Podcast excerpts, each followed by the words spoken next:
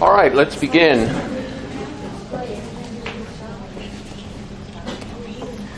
One of the things that we're going to spend a few minutes looking at, as we, this is the final week, so as we're coming into the final week, and we're going to follow Jonathan Edwards to the end of his life, and George Whitefield also, the two really the pillars, you might call them, of the Great Awakening, although we've looked at many characters certainly along the way. Uh, Edwards published a dissertation towards the very end of his life. It wasn't actually published until after his death, called The End for Which God Created the World. And it's a fairly small work, but philosophically it's really thick. The vocabulary, it, it's tough to plow through. But it, in my opinion, it's one of his greatest works. And with that in mind, which we'll get to uh, during the course of the hour, I wanted to have for our text this morning the last portion of Jesus' great high priestly prayer in John 17. So I'm going to read the last several verses beginning in verse 20, and then we will begin. These are Jesus' words Neither pray I for these alone, but for them also which shall believe on me through their word, that they all may be one, as thou, Father, art in me and I in thee, that they also may be one in us, that the world may believe that thou hast sent me, and the glory which thou gavest me I have given them, that they may be one even as we are one, I in them and thou in me, that they may be made perfect in one, and that the world may know that thou hast sent me, and hast loved them as thou hast loved me. Father, I will that they also, whom thou hast given me, be with me where I am, that they may behold my glory, which thou hast given me, for thou lovedst me before the foundation of the world. O righteous Father, the world hath not known thee, but I have known thee, and these have known that thou hast sent me. And I have declared unto them thy name, and will declare it, that the love wherewith thou hast loved me may be in them, and I in them. Amen. Let's pray. Father, this is a great mystery, the words that we've just heard. Uh, help us to understand them. We understand them faintly now, and through all eternity, we will come not only to understand them, but to enter into the experience of them ourselves, as we hear in this, this marvelous prayer. You have destined us and called us to great ineffable things that, that we can hardly even taste of in this world.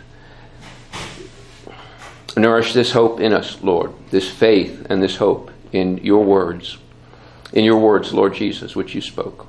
And enlighten us by your Holy Spirit, whom you've given to every one of us who have believed in you. Increase his power and influence and ministry in our hearts. Be with us in this hour. In Jesus' name, amen. Well, uh, a little um, business first before we start. I, I have a book. This is the biography of Jonathan Edwards by Iain Murray, which, among other great books that would be kind of uh, that would be a good book to have throughout the course of this class. Uh, it was hard for me to choose this one, but this is the one I chose, and I want to give it away this morning. So if, if you all have a handout, if you don't have a handout, go get one. Uh, in the meantime, look at the bottom line of your handout. There's, there's one line on the bottom that is composed of asterisks. It's not a line, it's a line of asterisks. Who has that handout?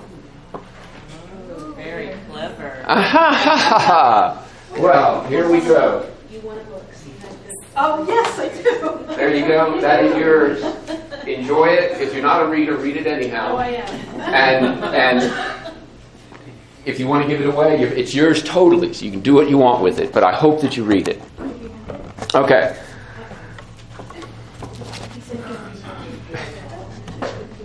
Well, I, I couldn't resist giving a book away before the end of the class, so I had to I had to do that. All right. Well, let's let's begin. This, as I said, this is our final week, so we're wrapping things up. Uh, last week, we looked at the ministry of William Robinson. If you remember, he was a Log College graduate that had come over from England and uh, came down into Virginia and prepared the way, really, for the ministry then later of, of Samuel Davies, who we looked at in the last half of the class. Samuel Davies, we ended with his farewell sermon after he had ministered to the people of Hanover in seven different congregations, if you remember, riding horseback, making that circuit year after year for about a dozen years. And then he was called by the trustees of the College of New Jersey, uh, Princeton University, and uh, he, after quite a bit of reluctance and consultation, he decided to accept that. And so he gave his farewell sermon uh, in the beginning of July 1759, and then he made his way uh, up to Princeton, New Jersey, and was installed as the fourth president. And you remember the third one, we jumped a little bit ahead, ahead because the third one was Jonathan Edwards, but he had died uh, almost immediately within just a few months of assuming office. So that we're going to circle back around and come to that uh, in the course of this class this morning. Well, Davies was installed, as I said, as the fourth president in July, the end of July of 1759.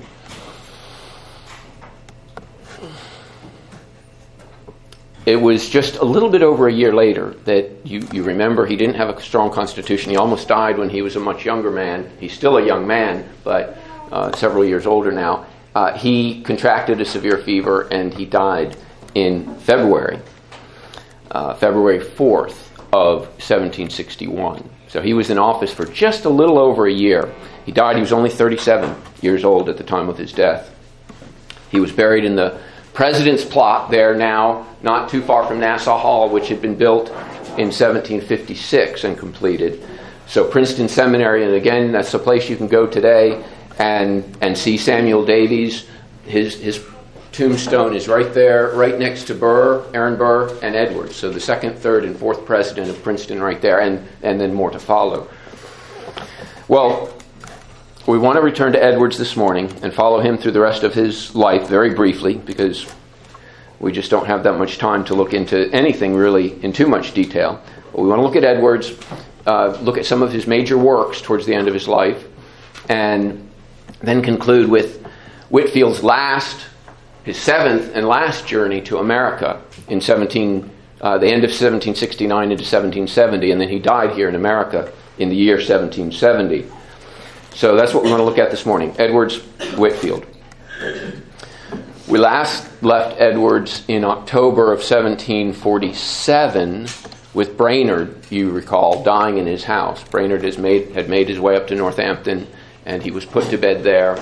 And he and Edwards became very, very close friends. And then upon uh, Brainerd's death, Edwards, if you remember, compiled all of his manuscripts that Brainerd had actually requested be destroyed and burned. Edwards did not obey the request because he felt like it was it was a gift to the church, and he did not want it squandered at all.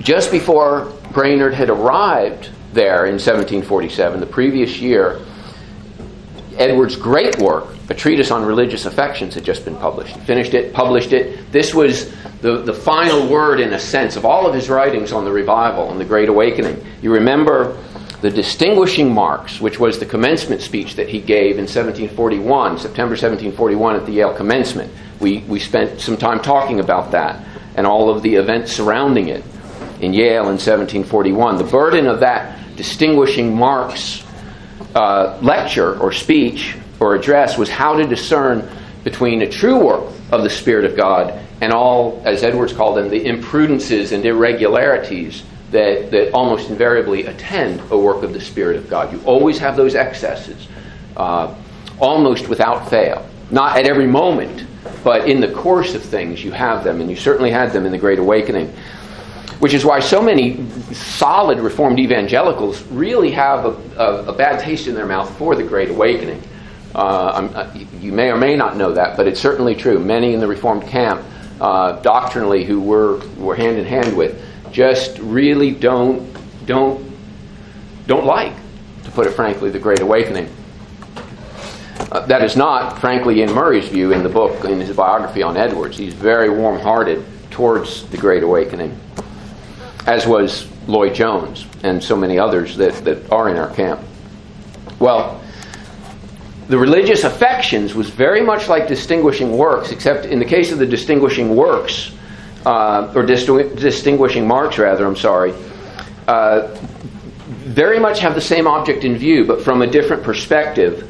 Uh, what are the marks of a genuine work, not as one views it externally. That was the distinguishing marks. How, as you look out upon the work, can you can you do your best to discern is this a work of the Spirit of God or not?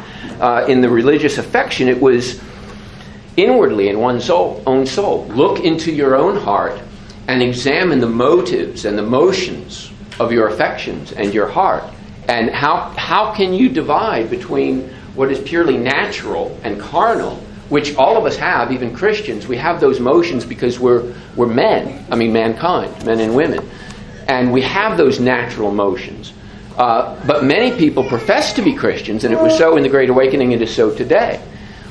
Uh, in almost any evangelical church you can walk into. And you have those who are mistaking their natural uh, affections and impulses for evangelical motions and impulses of the heart. Edwards' burden in the religious affections is to help the believer discern between those two.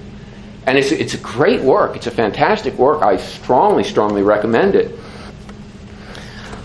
So that's religious affections. I would love to go into it more. I did put a, a, a lengthy quote in the handout on that, which is an excellent quote, uh, but it's one of so many excellent quotes. So if you, if you read that and, and it whets your appetite, go out and get the religious affections and read it. Well, we don't have the luxury of examining that any further. We do want to mark, though, in Edward's life at this time, right when, Ed, when, when Brainerd was there in his house, a very ominous development in the course of, of Edwards' career. You remember how very early on in this course, we, when we first when we first were introduced to Edwards, we looked at his grandfather a little bit, Solomon Stoddard, and you may remember how Stoddard had discontinued the practice of requiring a credible profession, which was a very Puritan tradition. You, you interview uh, every member in your church, and if they don't have a credible profession, that is from their own mouth, uh, that you, you as a leader in the church, the, the session, the board of elders, the, you wouldn't have called them sessions in the congregational church, which this was. Uh, but if they were not satisfied that here is a person with a renewed heart, here is a new creature, then they were not admitted to the Lord's table. Uh, Stoddard discontinued this practice.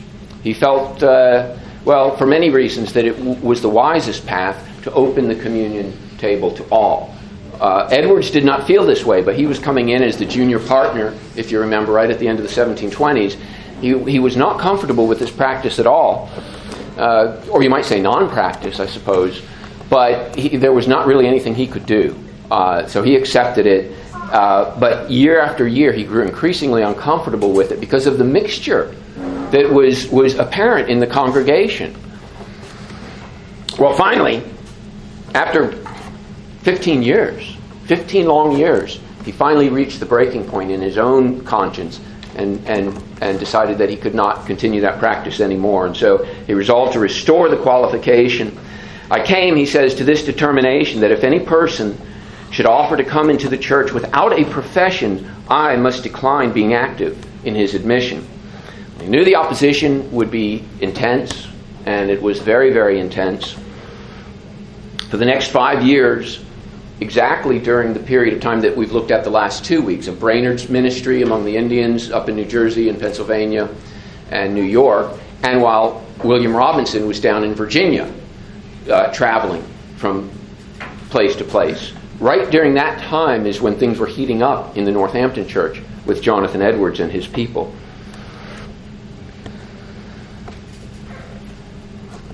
Edwards writes this at the time. He wrote this to a very close and intimate friend. There is confusion everywhere. The tumult is rising higher and higher. This is a time of great trial. I am in continual need of the divine presence. I need God's counsel in every step I take, and every word I speak. He, he was recognizing here his proneness to carnal remarks uh, when he felt that, that things were being handled unfairly. Uh, and he, like everyone else, uh, many times regretted things that he said. But Edwards, uh, again, I mean, is, is just one of the great examples of someone who could uh, hold his tongue when everything in him was bursting to, to just let somebody have it. So that was his prayer. Well, in June of 1750, a congregational meeting was finally called after Edwards had written some works. One of his works on the qualifications to, for the Lord's table, he, he wrote. He wanted to actually preach ser- some sermons on the subject. He was forbidden to uh, by the leaders in the church, and so he took his pen up again. He wrote another work on the on the qualifications. Uh, it, it's again one of the great works. Uh,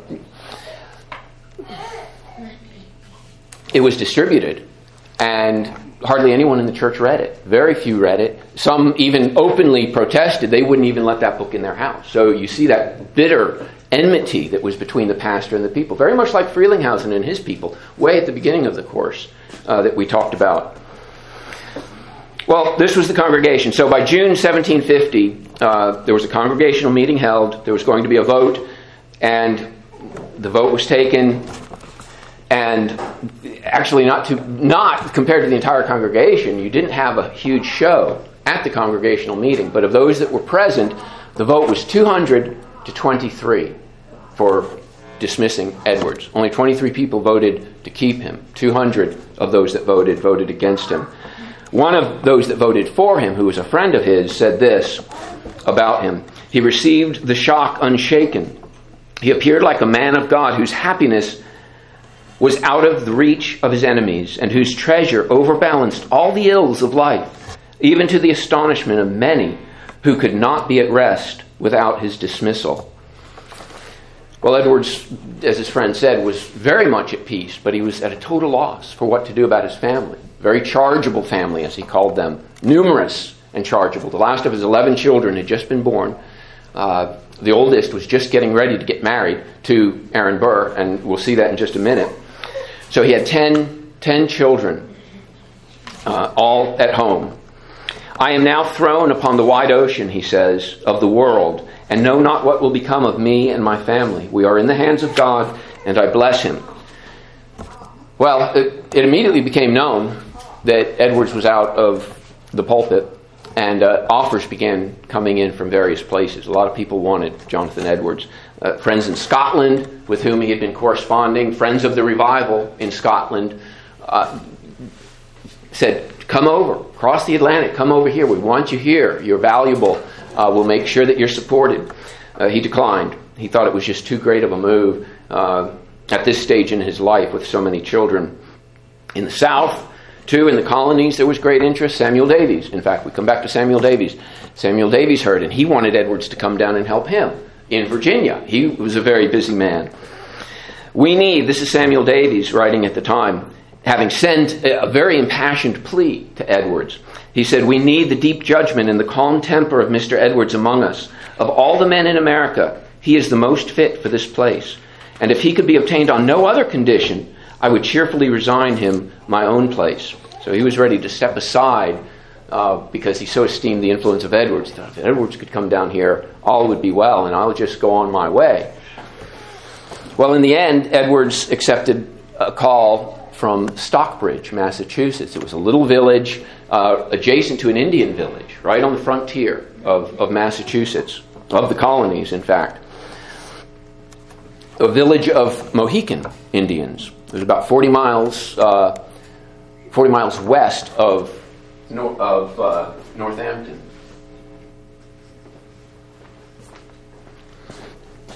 Well, he'd spend his all of his last years here, except for the final two months, he would spend here, which was only about seven years, actually, at this stage. Uh, and, and, and here he produced his greatest works of all. We've already mentioned a number of, of his works, but here he had writing time. He had writing time, and uh, he busied himself with the pen almost nonstop wrote many of his greatest works, beginning with the volume he had set aside when Brainerd came to his house and he took up the Brainerd Project. Now he went back to that work that he, he was in the middle of. And that was perhaps the work for which he has the most fame, although it's not read so much, The Freedom of the Will. Freedom of the Will. That's the short title, and it's kind of a misnomer. It gives you the wrong impression. It makes it sound like he's writing a paper supporting uh, the doctrine, the Arminian doctrine of free will. He was doing exactly the opposite. The full title of the work is A Careful and Strict Inquiry into the Modern Prevailing Notions of that freedom of the will which is supposed to be essential to moral agency, to virtue and vice, reward and punishment, praise and blame. So you hear the common objection already built in, embedded in the title itself, but we call it for short freedom of the will. But he was intentionally directing it against what he called an almost inconceivably pernicious doctrine, an almost inconceivably pernicious doctrine. And he was, of course, referring to the Arminian scheme. And we've already seen so many, from William Tennent, Frelinghuysen, uh, Blair, all the way down the line, uh, all the Tennents were so opposed to this Arminian scheme because they felt that it quenched the spirit and elevated the ability of man and neutralized, in, in, in a sense, the sense of desperate need of being shut out from God and relying on the mercy alone of God in Jesus Christ. Well, again, we don't have time to go into it. Very philosophical work. Well, in the midst of this work, uh, Aaron Burr made a visit to Stockbridge. He showed up and with a very intentional purpose in mind, and that was to ask for Esther's hand in marriage. The wedding occurred. Uh, he had their blessings. The wedding occurred that summer in Newark, back where, where, where Burr lived. Uh, Burr was, at this point, in his fifth year at the head of the College of New Jersey. And the student body was growing every year, and they, they were all in his home. Well, at the end of the summer, so they just the newlyweds were just married for a couple of months. Edwards made a trip south to Newark from Stockbridge to visit uh, the newlyweds, see how they were doing. And while he was there, he had what he called the comfort of meeting Samuel Davies. Samuel Davies had come up from Virginia right at that time because there was a meeting of the New York Synod.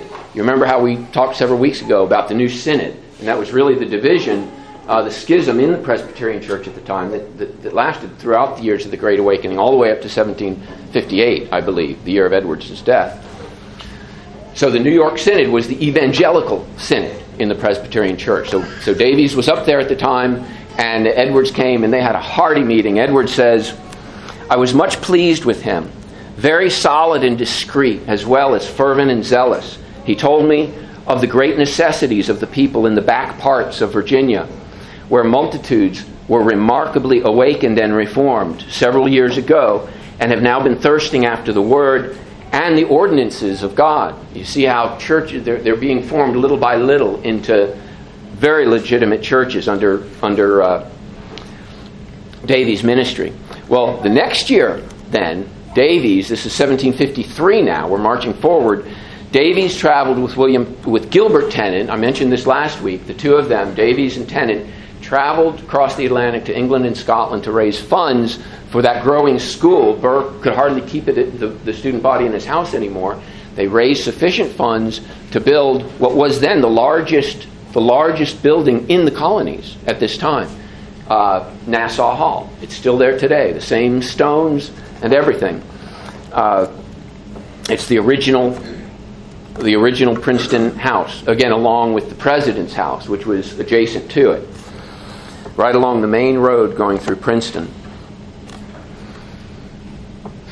Fall of 1756, Burr moved in to Nassau Hall from Newark. They left Newark, came to Princeton, moved in Aaron, Esther, and their newborn son, Aaron Jr., who is the famous Aaron Burr, who was the third vice president, who we won't, we won't go into all of that. But um, so they moved in along with 70 students now, who now had plenty of space in Nassau Hall for lodging and for the classrooms. Well, by this time, the fall of 1756, Burr was finishing another great work, major work, the great Christian doctrine of original sin defended. We just called it original sin. It's, it's, it's huge, it, but it's, it's so good. But again, it's, I mean, it's hard, hard, hard work. It really is. But it's a great, great work. After this, uh, he finished two smaller dissertations that were very much on his heart The Nature of True Virtue and the end for which God created the world, which we mentioned at the beginning of class. Those two were put together. He intended for them to be published together because they were very intimately related to one another. He wanted the, the ideas in both to be inseparable. Well, we're not going to look at the nature of true virtue, but I do want to spend just a few minutes looking at the end for which God created the world. God's ultimate end in creating the world, says Edwards, was Himself. Himself. Pure and simple. Specifically, Edwards says in this work, and it's not a long work, it's the ultimate end was the creature's ever increasing knowledge and enjoyment of Him. So it's not just Him, him in a closed circle, uh, God admiring Himself. That's not the sense in which Himself is the great end for creation, but it's to bring in to that circle of delight that He has in His, his Trinitarian self uh, the cognizance, the understanding, and the affections of His creatures into that circle of love. It, it's it's a tremendous work. This is what Edward says. It was God's last end that there might be a glorious and abundant emanation of his infinite fullness of good ad extra or without himself. It was this disposition to communicate himself, to diffuse his own fullness. And think of light here. Light, think of the nature of light. When you see light, it's in the very nature of light to diffuse itself. You wouldn't call it light if it didn't diffuse. So it's light in its, its basic essence, but it's not light if it's not diffusing and shining forth. The only way to stop it from shining forth is to artificially hem it in and to close it in. But it's the very nature of light to shine forth, to express itself. And of course, we know Scripture very much likens God and says God is light. Edwards loved that analogy. It, is, it explains so much not only about God, but about the reason for his creation and particularly for his redeemed creatures and our destiny in glory. Uh, so it, it was this disposition to communicate himself, to diffuse his own fullness, that moved God to create the world. So his ultimate end in creating the world was himself. The objection, uh, the, the immediate objection that you get, well, this is just humongous sheer egotism. This is the typical response that you're going to get uh, egotism. So you're, you're telling me that God is selfish. Well, I can't worship a God like that. Well, Edwards answers this objection. He says, and I'm paraphrasing here, I'm not quoting, if God himself is the most holy being, which all Christians ought to admit, admit immediately, if God is the most holy being, then he must necessarily love himself above all, because he's a holy God. Anything less would be idolatry. He would not be loving God with all his heart, mind, soul, and strength. So the most holy object is God. Anything less than loving himself supremely would be less than perfect holiness. I mean, this is very logical. It immediately resonates with a Christian mind. And, and now I am quoting Edwards, although, if I remember correctly, I actually drew this quote from Original Sin, not the work that we're talking about right now. Uh, because it just stunned the first time I ever read it, it stunned me. I just sat there and thought about it. God loves himself, says Edwards, with no greater love than he is worthy of, when he loves himself infinitely. Just, uh, it's just tremendous. God loves himself with no greater love than he is worthy of when he loves himself infinitely. Well, the second answer to the objection is that God's greatest love to the creature, if the objection is he's, he's just an egomaniac and he's not really loving us, he's loving himself, the objection is, is, or I'm sorry, the answer to that objection is that the greatest love to the creatures is to impart to the creature the greatest good. That, that's the definition of love, to impart good to the object of your love. Well, this is exactly what God is doing when He is diffusing His glory. God Himself is the greatest good. And so He's diffusing Himself because He loves His creatures. He wants them to know Him and to delight in Him because that is their greatest good. So Edwards is marrying here the two clauses of question one of the shorter catechism. Man's chief end is to glorify God and to enjoy Him forever. These two things, God's glory, the creature's happiness, are ultimately one. And so Edwards says this God's respect to the creature's good and his respect to himself is not a divided respect. Both are united in one. The emanation of his glory is the happiness of his creatures, happiness which consists in rejoicing in God, in his glorious excellency. For in such joy, that is, in, in rejoicing in God, God's own happiness principally consists. So he's bringing us into the very joy that he has in his own eternal, infinite bosom. He's bringing us into that joy. That's what Edwards is telling us. We're approaching here the mystery of Trinitarian, intertrinitarian love. This is something Edwards loved. He just dwelt on this so much. The Father delighting in the Son, the Son delighting in the Father, and the Spirit, as Edwards understood the Holy Spirit in this circle of love, the Spirit in his very person was the bond of love himself that united the two infinitely and inseparably. Edward says this is, the, this is the proper joy of the saints. This is the joy that the saints are called to and destined to. As the heavenly beings cry out day and night, Holy, holy, holy, so too does the church, says Edwards. This is the church's proper occupation to cry out, Holy, holy, holy from the heart. Imperfectly, yes, here in this world, very imperfectly, but in the world to come, perfectly.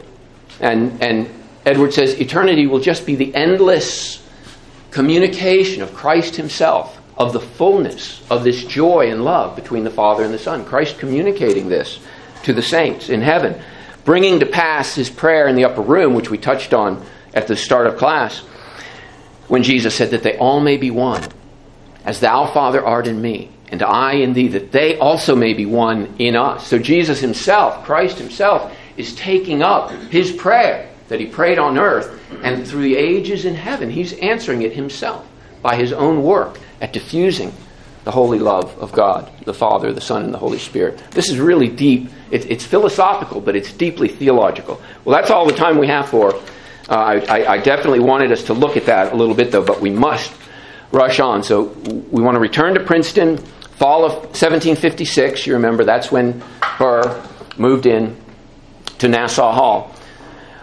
Just a year after his relocation there, he, he died of a fever. All of these men dying young. It's incredible. September 1757. But uh, a very close friend, in fact, the friend who preached his funeral sermon, said that in the winter season of the last year of his life, uh, he had a most joyful harvest when a remarkable divine influence appeared among the students. Well, the trustees now looked to Edwards. They actually elected Edwards to replace, uh, to replace Burr. Uh, Edwards declined. I'm wholly unsuited to the office, he said. The trustees were not dissuaded. Uh, they were convinced, like Thomas Chalmers in the 19th century, 200 years after Edwards. Uh, no, I'm sorry, just 100 years after Edwards. They were convinced, as Chalmers had said, uh, and it's in your handout. I have long esteemed him as the greatest of theologians, combining in a degree that is quite unexampled the profoundly intellectual with the devotedly spiritual and sacred, and realizing in his own person a most rare yet most beautiful harmony between the simplicity of the Christian pastor and all the strength and prowess of a giant in philosophy, so as at once to minister from Sabbath to Sabbath and with the most blessed effect to his hearers of his plain congregation, and yet in the high field of authorship to have traversed in a way that none had ever done before him the most inaccessible places and achieved such a mastery as had never till this time been realized over the most arduous difficulties of our science. Well, Edwards was at a stand. He didn't know what to do. Uh, he really didn't want to go. He was busy with his writing projects, which was very much on his heart.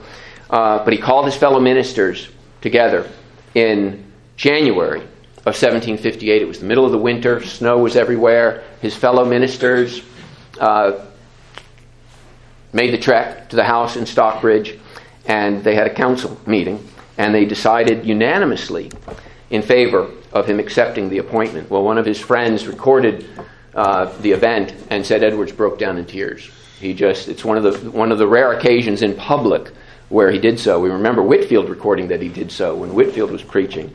But here he just broke down in tears. He submitted as to the will of God. Within days, he departed for Princeton with plans to return uh, for his family in the spring. Well, he never did return. He made it to Princeton. Uh, there were several cases of smallpox. He got a inoculation, which was experimental at the time. And uh, at first it seemed to go well, but soon fever set in, his throat swelled, it was impossible to swallow, and he died on March 22nd, 1758, at the age of 54. Sarah received the news back in Stockbridge, wrote to Esther, who was still mourning the loss of her own husband. My very dear child, what shall I say? A holy and a good God has covered us with a dark cloud. Well, Esther never saw the letter. Just after her father's death, she too got sick and fell mortally ill and died. And so now, with two children uh, as orphans, Sarah left Stockbridge to come out to take care of her two grandchildren. And she contracted dysentery and died on October 2nd. So within 13 months, both sets uh, of the Edwards and the, the daughter and son in law died within a 13 month span of time. Well, I've left very little time for Whitefield, and uh, I apologize. It's so hard to leave Edwards, but we're going to do so and just spend these last couple of minutes looking at Whitefield, who was still preaching incessantly, 15 times a week, uh, becoming an old man. I, I, say old, he died at only 55 years old, so it's not terribly old. yeah. But uh, he was preaching like crazy, making regular visits to Wales and Scotland. He had actually been to America six times by this, by this time, by the time we're getting to the late 1760s. Age was catching up with him.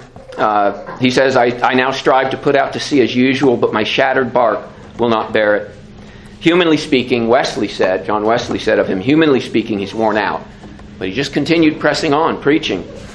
He finally made this one last trip to the colonies at the very end of 1769.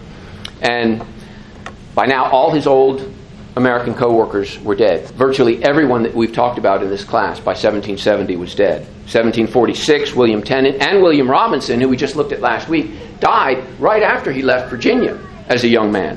So Tennent, William Robinson, and the next year, 1747, Frelinghuysen died, Brainerd died, Jonathan Dickinson died. In 1751, Samuel Blair. In 1757, as we just saw, Aaron Burr. In 1758, as we just saw, Jonathan Edwards. In 1761, as we saw earlier, Davies himself died, Samuel Davies. And then in 1764, Gilbert Tennent, who was one of the earlier men we looked at, died in 1764. At the time, pastor in the Presbyterian Church of Philadelphia. That's where Tennent was. Well, Whitefield was still as famous as ever in America. He was, again, that first great celebrity. So he didn't know where to go. He got so many invitations when it was heard that he was coming back to America again.